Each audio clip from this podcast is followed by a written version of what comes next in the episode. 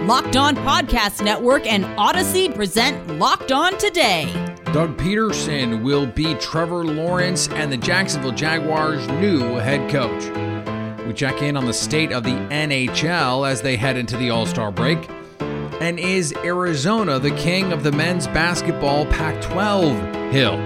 I'm Peter Bukowski, starting your day with the stories you need to know and the biggest debates in sports. You're Locked On Today. Searching all major sports. Found. Let's start with the biggest story. The Jacksonville Jaguars have gone from national champion to Super Bowl champion. They have hired, according to reports late Thursday night, Doug Peterson as the next head coach of the Jacksonville Jaguars. Joining me now from Locked On Jaguars, Tony Wiggins. Tony, why is Doug Peterson the hire this time? I just think they had to get an alpha male grown up in the room that has done this before. And when you look at his resume, he comes from the Andy Reid tree. He played against Bill Belichick in the Super Bowl and actually won a Super Bowl before his mentor, Andy Reid. And there's a lot of good, nice things about him. If you really want to find out about him, I just say go on YouTube tonight and watch the Eagles and the Patriots in the Super Bowl, and you'll see the kind of coach he is and how he can, I always call it extracting the best out of his players. And that's exactly what he did with Nick Foles. And I think if there's one play that's going to give Jaguars some happiness is, well, it's two. There's the fourth down completion on the final drive to Zach Ertz. And then they actually took a play that the Patriots tried earlier that didn't work, and they said, you know what, we're going to show you how to do it. So he has that moxie. And he also has, because he played quarterback, he has the thing with quarterbacks, and that's what Trevor needs more than anything. You mentioned the Trevor Lawrence part of this. Any head coaching hire for the Jaguars presumably was going to center around maximizing Trevor Lawrence, who many thought was a generational talent at the quarterback position. How does Doug Peterson do that for the Jaguars, if at all? Well, he had one in Carson Wentz, and rumors has that they didn't speak for a long time. That won't be the case with Trevor Lawrence. Trevor Lawrence's personality is not that type. He's a guy that just wants to do things and get things right. And I think it's going to be, it's not going to be a sort of a butting head situation with Coach Peterson in that way. I do believe, though, that what Coach Peterson will give Trevor Lawrence is he'll give him some tough teaching. He'll give him some tough stuff. You make a turnover, he's going to talk to you about it, and he's going to be that guy. But for the most part, his experience in the NFL, and this is the key, filling out his staff. There's an array of guys from the Andy Reid tree that Doug Peterson has come across over the years. He ain't going to have a problem finding a quarterback's coach. Some of these guys that they were looking at, you were wondering, well, he's going to need strong coaches and strong help. There's a lot of guys. I can tell you one right now. Why would he not hire Matt Nagy, who he worked with before, and make him at least assistant head coach in charge of the offense? There's going to be offensive linemen and tight ends coaches and all of those things that are an abundance. There's 20 years of Andy Reid guys, and I think he's going to be able to snatch some of them up. So what do you think specifically he can bring from those Philly days and say, look, hey, here I am, let's do it my way moving forward? Well, this is what it is. He was used to dealing with a team that was starved for winning. A blue-collar, hard-working team with a very vocal fan base in all of those sports. The irony is you go to Philly and right around the stadium, you see all of the other venues. And at one point, all of those other venues had champions except the Eagles. So to deal with that in that tough town and actually have that team with their finger on the pulse of the city, and they played like Philadelphians. And I think he has a task here where he has to come here where there's been perpetual losing, and he has to come here and there's been apathy. But he also is walking in here with a fan base that absolutely knows what they want and a city that has an identity. And now we have to see if he can do the same thing here and have this team play Duval County, Jacksonville football and find their own identity and figure out how to win. Thanks for making Locked On Today your first listen of the day. The top of the NHL standings, very cozy as they head into the All-Star break. We break it all down coming up next. Now, here's what you need to be locked on today. Major League Baseball requested the immediate assistance of a federal mediator to assist in the end of the sports lockout, sources told ESPN on Thursday. The league reached out to the Federal Mediation and Conciliation Service, a governmental agency that attempts to help resolve labor disputes, according to a source. Mediation is not mandatory, and the Major League Baseball Players Association would need to agree to the involvement of a third party. It is believed this is a win-win move for the owners, as they will either be seen as the side who brought about the quickest end to the lockout, or the players will reject the presence of a mediator and be seen as obstructionists. Pitchers and catchers were initially scheduled to report in just 10 days. New allegations of sexual harassment by Dan Snyder emerged on Thursday. Tiffany Johnson, a former marketing and events coordinator for the Washington Commanders, told a congressional committee that she was strategically placed next to Snyder at a work dinner, not to discuss business, but to allow him, Dan Snyder, to place his hand on her thigh under the table. She learned that job survival meant that she should continue her conversations with another coworker rather than call out Dan Snyder right then in that moment. In an email statement from the team, Snyder apologized again for past misconduct that took place in his organization, but denied the new allegations. The sooner Dan Snyder is no longer the owner of the Washington football team, and I know they're the Commanders now, the better it will be for the NFL in so many ways. The Raptors squeaked by the Bulls in overtime. Those Toronto Raptors might be pretty good. Sean Woodley here from Locked On Raptors to break down the Raptors' 127-120 overtime win over the Chicago Bulls in Toronto on Thursday night. And the big takeaway from this one is that the Raptors are completely rolling through a critical part of their schedule, and they've been doing it as a collective. They came into this stretch in which they're playing the Hornets, the Hawks, the Heat, and the Bulls, both twice over the course of 8 games. They're 5-1 right now in that stretch. They have the Hawks and Hornets left to play. The Hawks are tomorrow, Hornets later on. And they are now 27-23. They've won 5 of 6, and they're doing it with more than just the help of their all-star who was named today, Fred VanVleet. This is far from a one-man show. In fact, really, they had 6 guys tonight who were fantastic. They had 4 players with more than 20 points. Pascal Siakam had 25. Scotty Barnes, OG Anunoby, Fred VanVleet all with 21. And then Chris Boucher and Gary Trent Jr. also had 16. Trent hit the big game winner, a wide open 3 late in this one to put it away as well. Just a really well-rounded, excellent effort from a Raptors team that got Kem Birch back from injury as well. And with a week to go to the deadline, it's pretty clear this is a team that should be looking to add. And if they do go and add, a wing shooter, an extra ball handler, this team could very much be a problem for anybody else they come across in this jumbled and weird Eastern Conference. They're playing that well. And in addition to Fred VanVleet, Pascal Siakam, who tonight at 25, 13, and 7, is also playing like an all-star. He might actually be playing better than Fred VanVleet right now, who is going to Cleveland for the all-star game.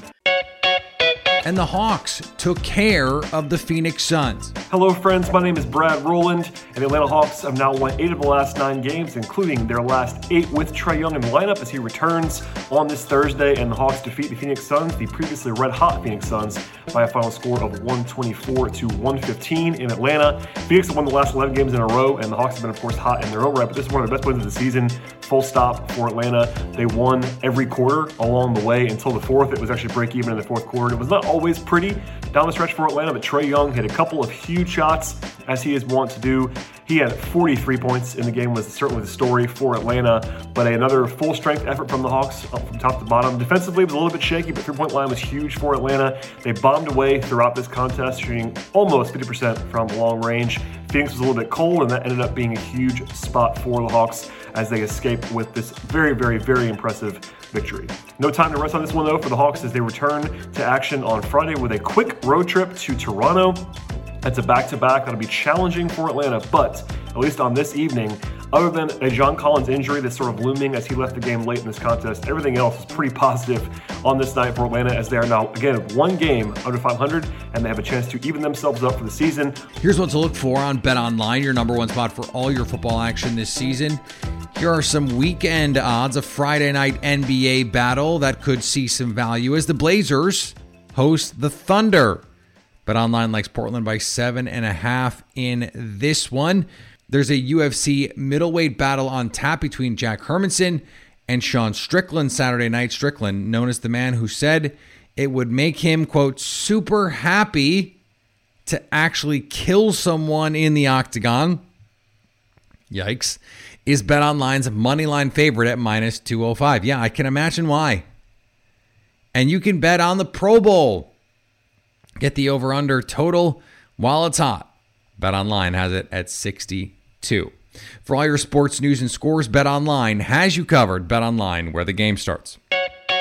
Here is another story you need to know. The Super Bowl is not for another week. The NBA season is in full swing, but we felt like you probably need an update on the NHL. If you're just parachuting into hockey, that's okay. We're here to give you everything that you need to get you ready for the second half as they enter the All-Star break, starting with our friend at Locked On NHL and Locked On Avalanche, Chris Maselli. Chris, as we head into the second half, what are the storylines that you are keeping an eye on as we make a push toward the postseason, which is, by the way, electric? Yeah. So, I mean, personally, being an Avalanche fan, obviously, for us, it's, you know, Nazem Kadri is having himself a season, and it's one of those years where it's, you know, he is an unrestricted free agent going into next year.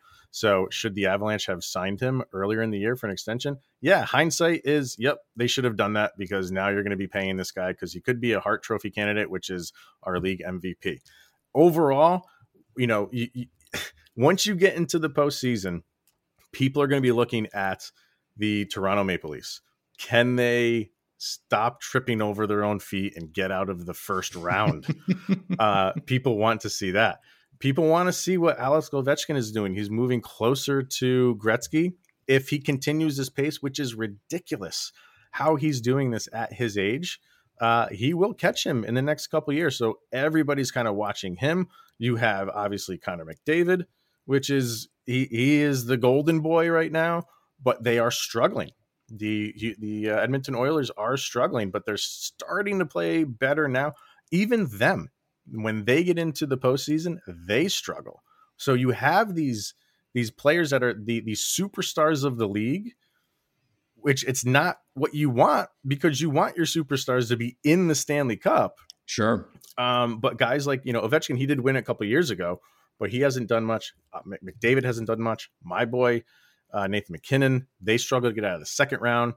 So you have so many storylines of who is going to be in the Stanley Cup final that the league can promote. That's the big sticking point right now. Coming up, Arizona dispatched UCLA at home Thursday night. Are they the kings of the Pac-12? And maybe more importantly, are they the kings of the NCAA this season? Today's episode is brought to you by Built Bar. Built Bar is the best tasting protein bar ever. It's the protein bar that tastes like a candy bar, maybe even better than a candy bar. I said this the other day. I bought some of the coconut brownie again after I had them probably about a year ago and had been waiting for them to come back. It is hard for me to describe to you how good they are. And I had almost forgotten.